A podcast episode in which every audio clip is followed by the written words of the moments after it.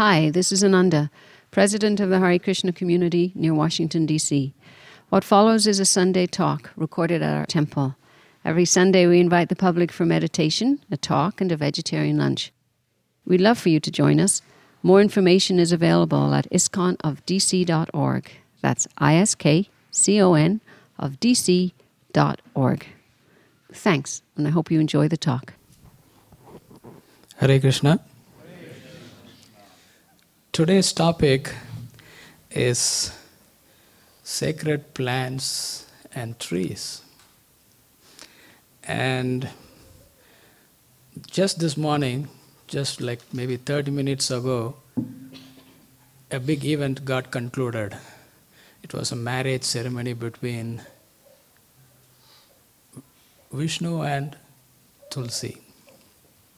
So I'm not going to talk about that wedding ceremony per se, but let's look at it from the uh, viewpoint of the scriptures what is being talked about and why we are doing what we are doing. Bhagavad Gita starts off with the basic spiritual knowledge. It's like the elementary school level of spiritual knowledge that we are not this body. Then who are we? It also answers that we are spirit souls. And every living being that we see in this creation is a spirit soul with a material body. And Padma Purana gives elaborate description of the material body. There are 8,400,000 types of bodies. How many zeros are there in a million? 8,400,000 types of bodies.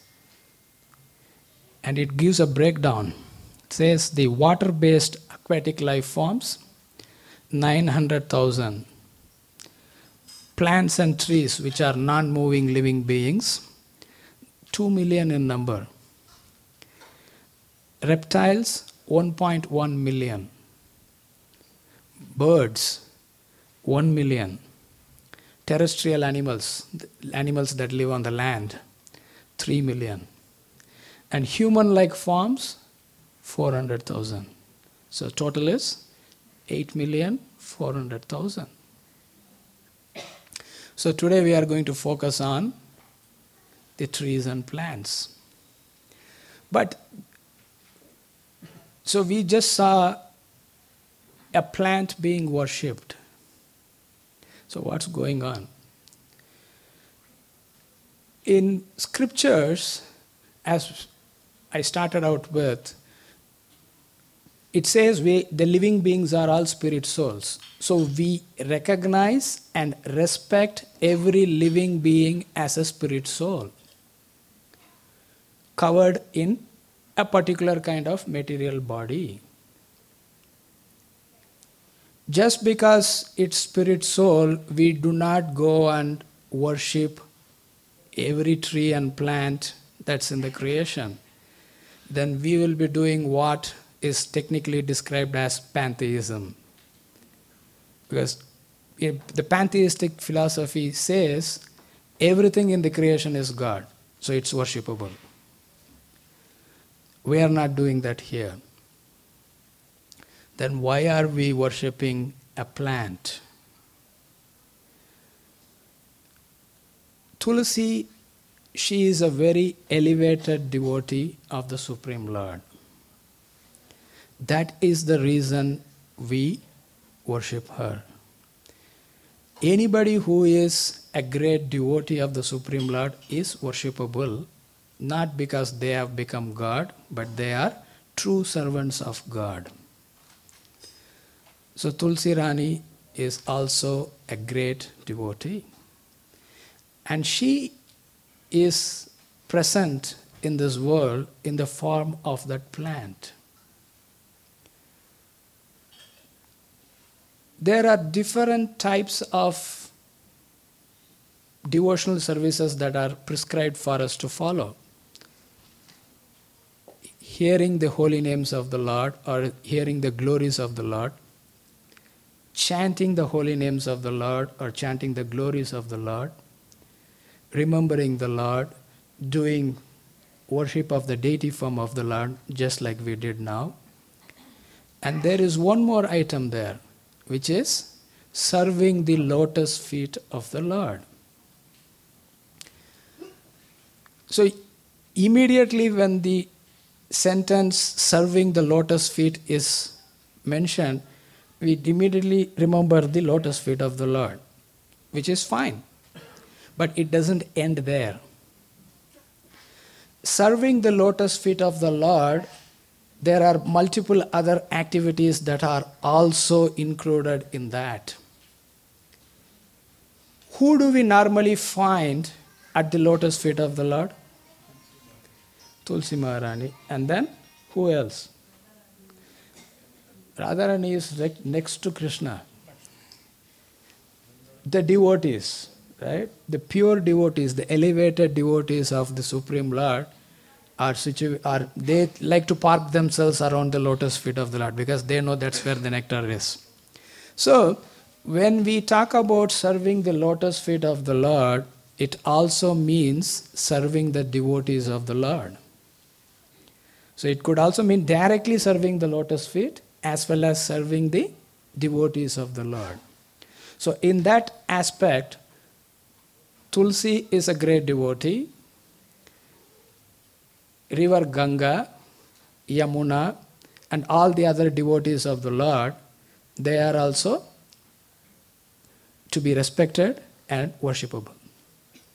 So, that is the reason behind we recognize out of how many plants we talked about?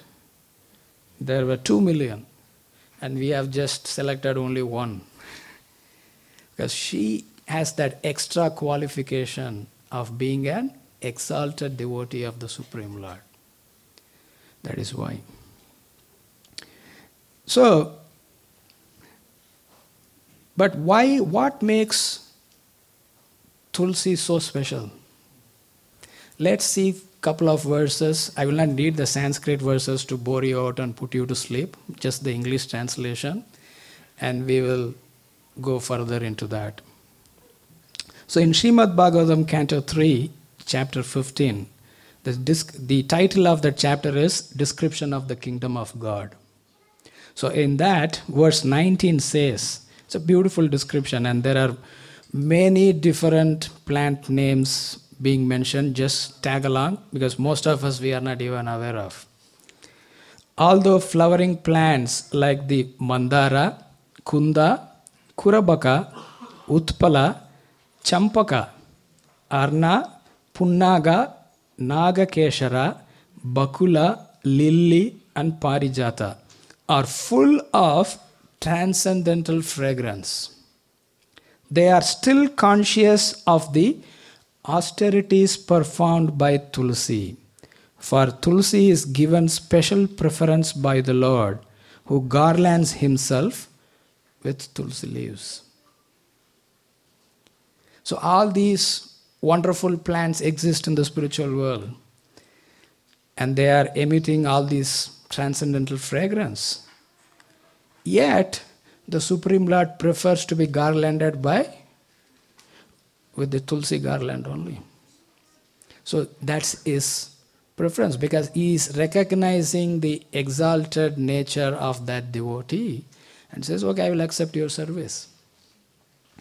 And then in another part of the scripture it says, Sri Krishna, who is very affectionate toward his devotees, sells himself to a devotee who offers him merely a tulsi leaf and a palmful of water. What is he doing? Anybody who is offering Krishna a tulsi leaf and just a palmful of water, he says, I'm yours. So he holds tulsi to that high level because of her love and devotion for him. He's, he's ready. If you offer me a tulsi leaf, I'm yours. Do we say that? If anybody comes and offers us something that we like, we say, okay, I'm all yours from today. No, that's Krishna. Because he knows this person has understood the value of Tulsi and is offering that Tulsi with love and devotion to me. I will accept that and I will become their property. Okay, this gives us a legal standpoint from the scriptural point of view on why we are respecting and worshipping Tulsi. But when we talk about legal point of view, there is always a legal precedent, right? Somebody should have done it, or some decision must have been given based on certain sections of the law, and that becomes a precedent. So in scriptures also we have precedent. We have other personalities that has come before us in time who are all recognized as great authorities when it comes to bhakti, devotional service, and what they have done. So, just a few minutes back, I was talking about the different types of devotional service. Hearing. Parikshit Maharaj is just perfected his life just by hearing about the Supreme Lord. And then comes Kirtan, glorifying the holy names and glories of the Supreme Lord. So, who spoke Srimad Bhagavatam? Sri Sukadev Goswami. So, he perfected his life just by speaking the glories of the Lord. So, like that, each and every type of devotional activity has one exalted devotee who perfected their life just by doing that one task with perfection. But there is one devotee who's a king, his name is Ambarish. He performed all these activities and perfected his life. Imagine doing all the devotional activities perfectly and perfecting your life. He is that kind of an exalted devotee. So, a description is given in uh, the ninth canto of Srimad Bhagavatam. What, what are all the different ways he engaged in serving and remembering the Supreme Lord? And there is one key line that is applicable to us for our discussion today. King Ambarish always engaged his mind in meditating upon the lotus feet of Krishna. His words in describing the glories of the Lord, his hands in cleansing the Lord's temple. Because many times we think that getting onto the altar and doing stuff there is devotional service and cleaning the temple is for less elevated people to do. Krishna doesn't see it like that. Krishna sees all the tasks that are being done for him in the temple to be the same. His hands were used in cleansing the Lord's temple, and his ears in hearing the words spoken by Krishna or about Krishna. He engaged his eyes in seeing the deity of Krishna and going to Krishna's temples and various places where Krishna's pastimes happened, like Mathura and Vrindavan. He engaged his sense of touch in touching the bodies of the Lord's devotees as a service. He engaged his sense of smell in smelling the fragrance of tulsi offered to the Lord. And he engaged his tongue in tasting food that was offered to the Supreme Lord. He engaged his legs in walking to the holy places and temples of the Lord, his head in bowing down before the Lord. So here we see that King Ambarish was engaging his sense of smell by smelling the tulsi leaves that are offered to the Supreme Lord. So, in this connection, I would also like to narrate a small story from Srimad Bhagavatam to just amplify the glories of smelling the tulsi leaf. The first created being in the material universe is Lord Brahma, according to our scriptures. And through Brahma, came four highly elevated souls. They became the direct sons of Brahma. It was not like a man, male female combination producing children. Just through the mind of Brahma, they come. And they are manifested in this creation. Right from their birth, they were not interested in any of the materialistic activities. They were Brahman realized. Srimad Bhagavatam says the Supreme Lord can be perceived in three different ways. One as an formless feature, which is called the Brahman. Then, second is the Paramatma or the Super Soul realization. And the third is called the Bhagavan feature, which is God as a person with a form. So Srimad Bhagavatam says God has unlimited spiritual forms. And he also has a formless feature. But the Bhakti tradition puts emphasis on the personal form of the Lord because that is more sweet and more and it's also complete. So these four children of Brahma, they were very highly elevated in their levels of consciousness and they have realized the Brahman stage, the formless feature of God. And they were thinking that's the ultimate reality. And they did not even want to have an adult body.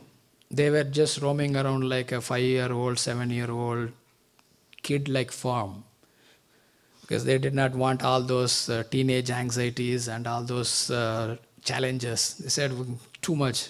We, we just want to be absorbed in that Brahman realization because that's the ultimate. So, one time, what happened?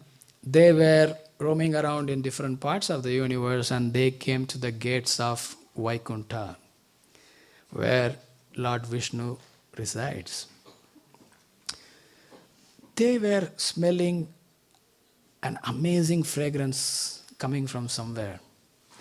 It just captivated their mind and consciousness. And they were saying, what is there, what there could be in this material world that could be so captivating, so attracting? We thought like attaining that Brahman realization state is ultimate and there is nothing beyond that. And what is this? So they started following the trail of the scent.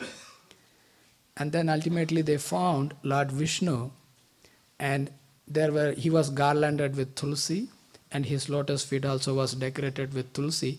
And the fragrance coming from those tulsis just captivated their mind and said, Wow, there is something more to spirituality than just attaining Brahman realization. So we, all along we have been thinking that this is the ultimate, but there is something more. So then they wanted to know more about it, and then they started practicing devotional service, bhakti, to the Supreme Lord. So that shows the glory of Tulsi. Because even a person who was so, and in this case, persons, four people, they were so sure that formless feature is the ultimate thing but even their consciousness was induced by the fragrance of Tulsi. So that's our glory.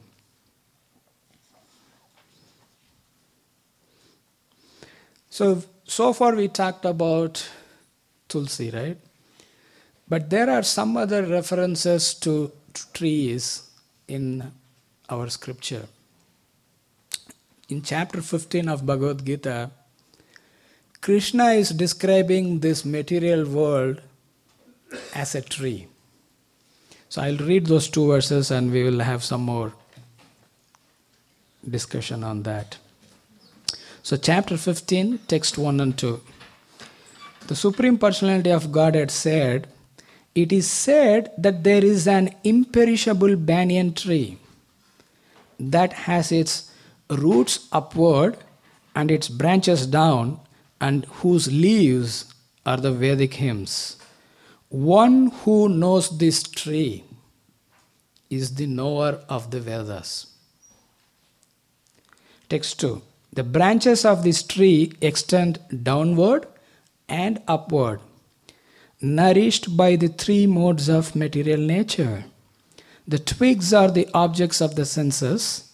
This tree also has roots going down, and these are bound to the fruitive actions of human society. How many of us have seen a banyan tree? How long they get to live? Thousands of years. And what is the speciality of a banyan tree? Because they have lots of branches growing, and the roots also start growing from those branches. And once they come into contact with earth, it also be, over a period of time they also become huge trunks. And after thousands of years, we cannot see and say which is the main trunk and which were the branches. Like it's growing all over the place and it's huge. It, it can cover a huge space of area. Right? So Krishna is comparing this material world to that banyan tree, just to help us understand how everything is so complicatedly related and a living being that comes into contact with the material world and gets entangled, it becomes very difficult to break free. So that's why he said. But he uses a, a unique way of describing it. He says, the roots are growing up. Where do we see such a tree where the roots are growing up? Only when people are like standing upside down uh, we can see a reflection of a tree on a pool of water. A tree with its branches and leaves and the roots, when we see that reflection on the pool of water, what do we see? The tree is at the top, the root is at the top and the tree is at the bottom. So Krishna is saying this material world is just like a reflection of the real spiritual world. So the tree is getting reflected on water and the reflection is seen on the water. Similarly, the spiritual world is getting reflected on the desires of the living beings and is getting reflected, is shown as the material world. So, the material world is in existence because of our desires, of desires to enjoy independently without God. Because Prabhupada used to make a statement like, normally we hear kingdom of God, but we are all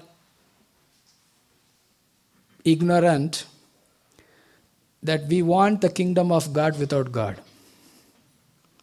So that is the cause of the material world to exist because we have the desires to have sense enjoyment without God in the picture. Okay, given this, Krishna also gives a solution on how to get out of this entanglement. He says, by detachment, we have to cut down the branches of this tree and get free. So I'll tell a small story. There was a guru, a spiritual teacher, and he had lots of students. And one of the students went to him, the guru, and said, I have lots of attachments. It's not going away. Because here Krishna is saying, right? Detachment is the thing, but at my attachments are not going away. Can you please help me? The Guru thinks for some time and says, Tomorrow morning, come to this area and he gives a forest. Then I will explain it to you. So the disciple is so happy. Wow, I'm going to get the most confidential knowledge from my spiritual teacher. So he's waiting for the next day to come. And next day comes, he goes to the forest. And he is looking for his guru, he couldn't find him anywhere. So, did my guru forget? But he doesn't normally forget these things. What's going on? Then suddenly he hears the voice of his spiritual teacher saying, Please help me. Please help me. Oh, my guru is in danger. I have to go and help him. So he follows the sound and he goes to that spot where the voice is coming from and he sees the spiritual teacher there. Oh, he's, he's like he's having a big struggle with a tree. And the, the student rushes to him and says, What's going on? This tree is not letting go of me, it's like pulling me in.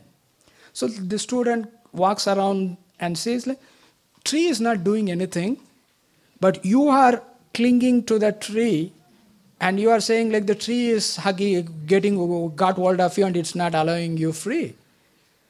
Then the guru smiles and leaves and says, That's what you are doing in the material world with your attachments. You are clinging to your attachments, not the attachment is taking hold of you. So, if you want to really get free, what you should do? You should let go.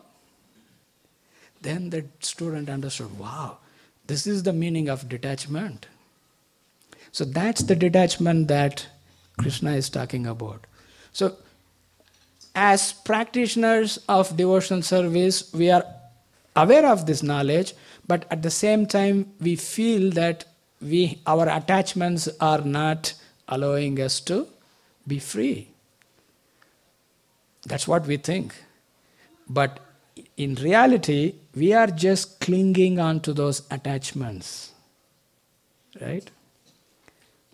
And there was one other term that was used by Krishna in that vex, um, text too. He says, This tree of material world is nourished by the three modes of material nature. The three modes are the mode of goodness, the mode of passion, the mode of ignorance. Anything that we do in this material world is influenced by one of these three modes or a combination of these three modes. So that is what is nourishing it.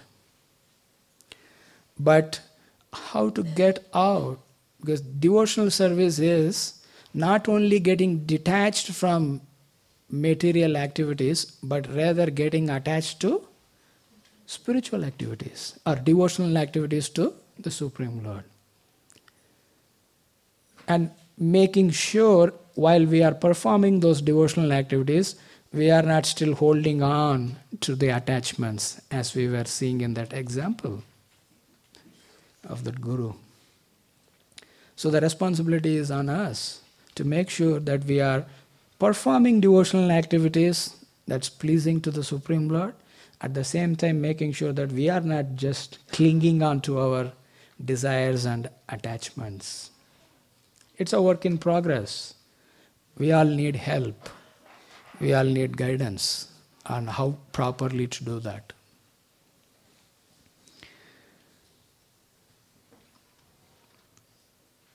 I will conclude with one more reference to a tree from our scriptures.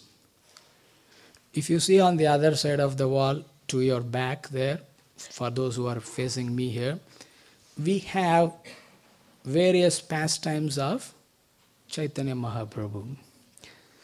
According to our scriptures, he is non different from Krishna. He is, a, is Krishna himself in a different form. He gave a very valuable instruction for everybody that is wanting to practice devotional service in the modern times. One of the key activity that we do in devotional service is chanting the holy names of the Lord. So he says, it's a very famous verse, Trinadapi Sunichena Tarorapi Sahishnuna. Trina is a grass. We also have lots of grass in our property, right? Do we even notice that? We just step on it, sit on it, do whatever we can do. It, it's if that grass can talk and go to a court, it will say it's been heavily abused. right? But it doesn't complain. So Chaitanya Mahaprabhu says one should be more humbler than a grass. Just take a minute and do a re- reflection. You don't need to share. You can share it with Krishna directly if you want to. How humble are we? 20 seconds. Okay, time's up. So anybody will say that I am the most humblest person in the world? After that one minute of reflection, I found that I am the most hum- humblest person. When we make such a statement, then it shows that we are not humble. Right? But Chaitanya Mahaprabhu is giving an instruction just look at the grass, how humble it is. A person who is wanting to chant the holy names of the Lord in the proper way should be more humbler than the grass. But I, speaking for myself, I would say I'm the opposite of the grass. I think I'm the greatest gift to this creation and I just walk around like that and interact with others like that. That's nonsense. When, when a person has that kind of a conception about himself or herself, they cannot relish chanting and hearing the holy names of the Lord as Chaitanya Mahaprabhu did. And then the second line he says, one should be more tolerant than a tree. in the name of landscaping and beautifying, what do human beings do to the trees? They don't even care whether they are maiming the tree. It's jutting in the way. We came into the tree's way, and now we say the tree is in our way. And then we don't even think twice. Oh, just chop it off. That poor thing just stands there and say accepts it and still continues to do whatever the tree is supposed to do. Tolerance. We have this policy of zero tolerance in corporates and organizations. When it comes to our personal life, also we have zero tolerance.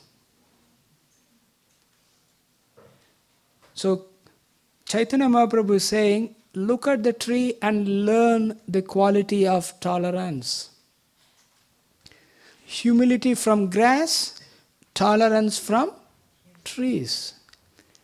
Try to practice humility and tolerance every day for us to relish and ch- chant the holy names of the Lord in the most proper way, which is pleasing to the Supreme Lord then. That's the instruction of He says, take this verse, Trinad api sunichena, and string it as a necklace and wear it around your neck. We can also print out as stickers and put it on our forehead and all over the walls and mirrors in our home so that it keeps reminding us the value of humility and tolerance. So, we were talking about the sacred tree and plant.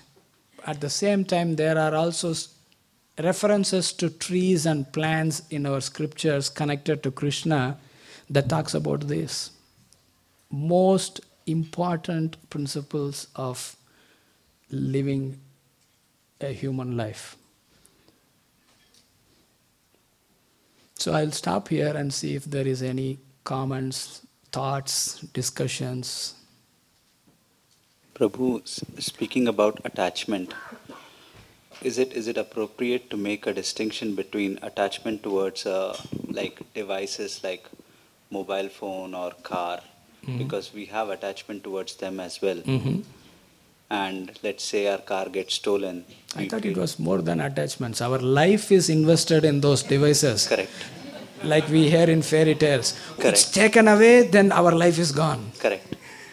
And uh, I mean, it it certainly seems possible to withdraw ourselves from the misery of such a such a thing. We can still, it is humanly possible.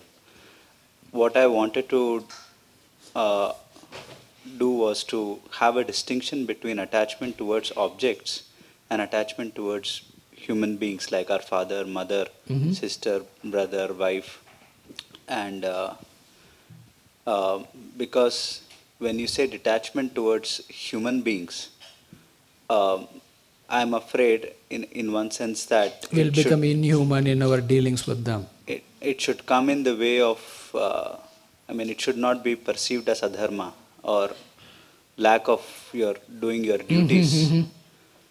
One, it is the most important to do your duties. You could die in, while doing your duties, that is okay, but you should never not do your duties. Mm-hmm. So, could you Yeah, please sure. put it in perspective? Yeah, sure. Thank you for that thoughtful question, first of all. So, you, what you are saying is it is easier to get detached from objects rather than people, right? In one sense. Let's first understand who we have as friends and relatives. I think it this person is my father, this person is my mother, this person is my sibling, this person is my spouse, and this person is my child based upon my body. Even when I am looking at them, I am not ready to look at them that they are also spirit souls, they are also part and parcel of the Supreme Lord, Krishna. Right? My conception is, oh, this is my father, this is my mother. All those identifications come from material body. So, the proper way of then looking at them is yes, they are serving a role of being my father, being my mother, being my sibling, being my spouse, being my child.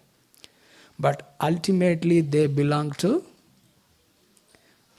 that's detachment too. Attachment is thinking that they are mine. But the proper way of detachment is seeing they are attached to Krishna, so they belong to Krishna. They have been given on loan to me. So when I see them as spirit souls, part and parcel of Krishna, I will still extend my care, love, and affection to them in the proper way. And still say, stay detached. I'm not claiming they are mine. So when we have that conception, then it becomes easy to move forward and not get entangled. Otherwise, it's, it becomes a kind of a dry renunciation. Oh, I don't even want to speak with them because if I speak with them, I will get attached to them and I will get entangled. There is a school of thought that is being practiced like that. It's, it's like grinding your teeth and tolerating detachment. That's not going to work. It's like torture on yourself and it's torturing your loved ones. So, but when we have this proper conception to whom they belong, then we will like to do everything that needs to be done in that relationship with them properly. So, hope that answers your question. Prabhu, very deep, very deep talk. Thank you. I have a comment. Um, the idea of the grass, be as humble as the grass. And to me, humbleness is a deep thing in itself. It also requires gratitude and respect, which you didn't, you inferred, or Krishna inferred. So the grass holds us holds the floods. We don't have grass, we get washed away. This temple, we get washed away. Mhm. And similarly, the trees, when we cut the trees down, we cut all the oxygen. We wouldn't breathe, and all the food for the animals. Yep. And the grass, the cows eat the grass. Yep. So this banyan tree that you, it's so complicated and it's all interconnected. The roots go up, they go down. But without this respect, like, I cut the trees down, I'm going to kill myself, which we're doing. Or we cut the grass, cows will die, and we don't have the milk.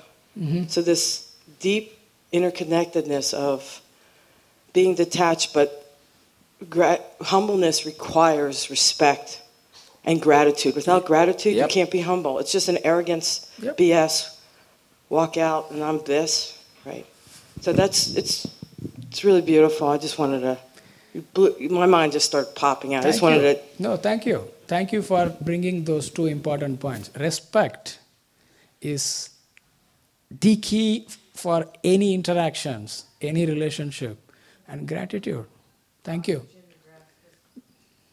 Thank you very much. Um, can you give us some uh, practical steps as to how to practice humility, let's say in a, in a competitive situation, let's say like in the work environment where people don't respect humility, and if you actually exhibit humility, people will abuse you Mhm. and offend you very, very quickly.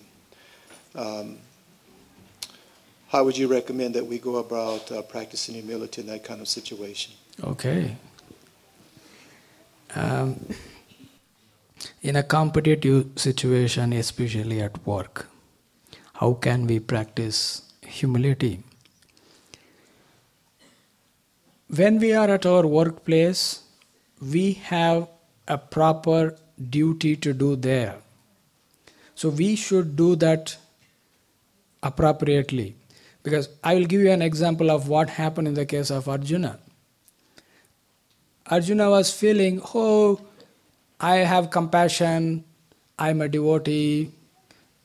They are not thinking like that, but I am thinking like that, so I will not fight this battle. I will check out and go, the, go live the life of a beggar. Krishna was looking at him and said, Are you out of your mind? You are supposed to do your duty. You, you are a Kshatriya, your duty is to fight for the right, for the rightful thing to be done. Not because that kingdom belongs to you, but it's a rightful thing to be done. So, as practicing devotees, when we go into a workplace, we will find people with different levels of consciousness who come out with that competitive spirit. Oh, I'm, I'll, I'm, I'll just be meek and humble. Then I will not be doing my work properly. But when I am doing the work, my consciousness should not be, I am doing this because I want to prove myself to others that I am great. I just go in. I don't need to broadcast my thoughts, my humility, but internally my contemplation should be I am doing this thing so that I will do it in a way that is pleasing to Krishna and my spiritual master.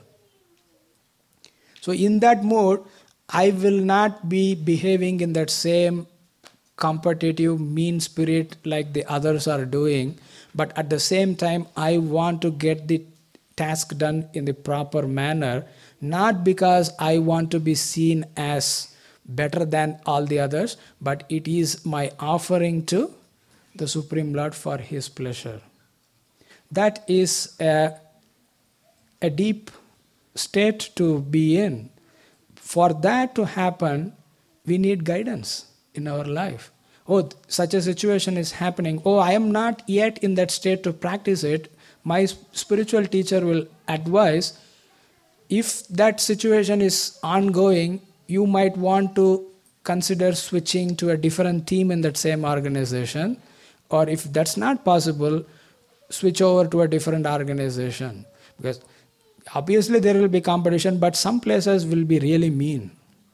But there are other places where we can still survive in my neophyte state until my consciousness deepens where I can meet those mean spirited competition at the same time not get attached, claiming ownership over the results of the action I did. So that that requires guidance.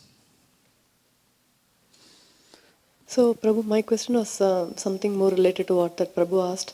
Um, outside in the material world, Which it could Prabhu be asked? the, The- Prabhu the- who just asked. Uh, outside in the material world, we could have a family member or a friend or a relative or within the family, if somebody is envious of you and abuses you. How do you um, practice humility and tolerance at the same time um, uh, in, the, in situations like that and don't become mean?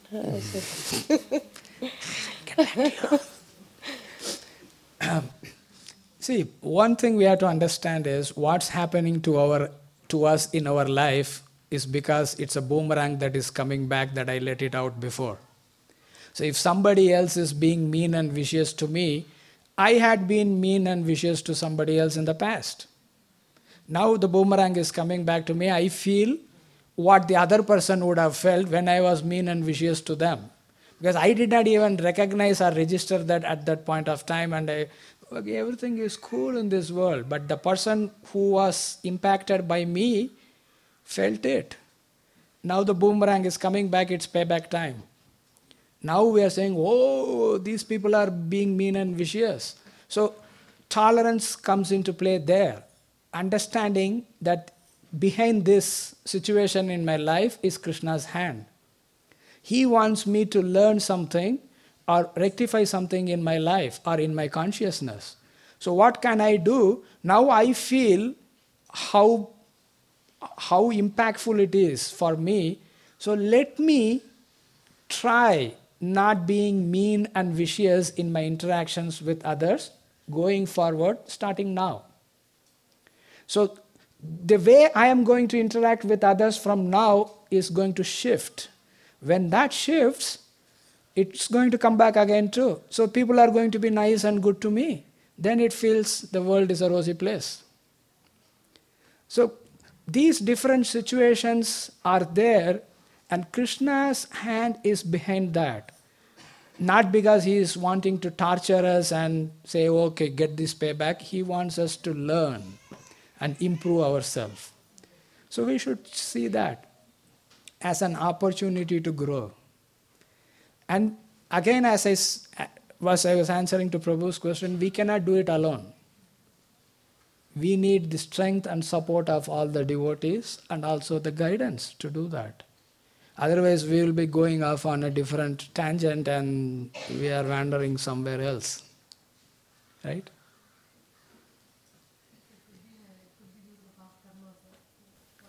I wouldn't say exactly, but it, it, is, it plays one important factor in that, the past karma, because the way I interact with others, it's going to come back to me. As simple as that. So let me be kind, caring, and compassionate to others. Others will start being kind, caring, and compassionate to me down the line. Because that's the way this world works. Every action has a reaction. Whether we want a good reaction or a bad reaction is in, our hands. There was one gentleman here. Okay, I had a one simple question: Is uh, why are there obstacles if you're trying to perform the duty? Why are there obstacles when they when we are Yeah, trying to- obstacles or obstructions. You know, you know that you're doing the right thing. That is what's supposed to be done. Uh, but still, you know, you keep feeling, uh, you keep getting the obstacles on the way. It's it's not an you know smooth path most of the times. Why would that be? Why would something be preventing you from doing the right thing Right or doing thing. your duty? Yeah.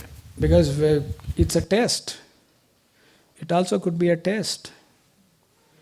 The test could be to see whether I am giving up easily or whether I am still persevering and continuing forward. Particularly when we are talking about going back to Krishna and Krishna's world, Krishna's energy, the material energy, Maya, is going to put lots of obstacles and lots of tests to see whether I really have a deep desire to go back and be with Krishna. Oh, sometimes the obstacles come, oh, I'll forget it. For example, let's talk about getting early in the morning at 4:30. Oh, it's too much. But there are people who says, no matter what, whether it is snowing or whether it is harsh winter, I will get up at 3.30, take my bath and come for Mangalarti at 4.30. The obstacles might be there, but how we are responding to those obstacles, whether we are still progressing despite those obstacles or we are giving up. Right?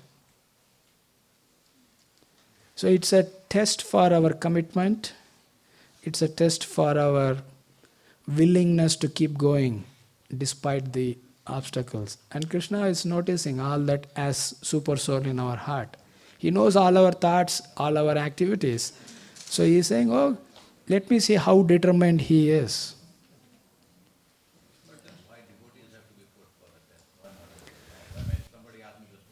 Why devotees have to be put through the test? Because Krishna is showing how great his devotees are.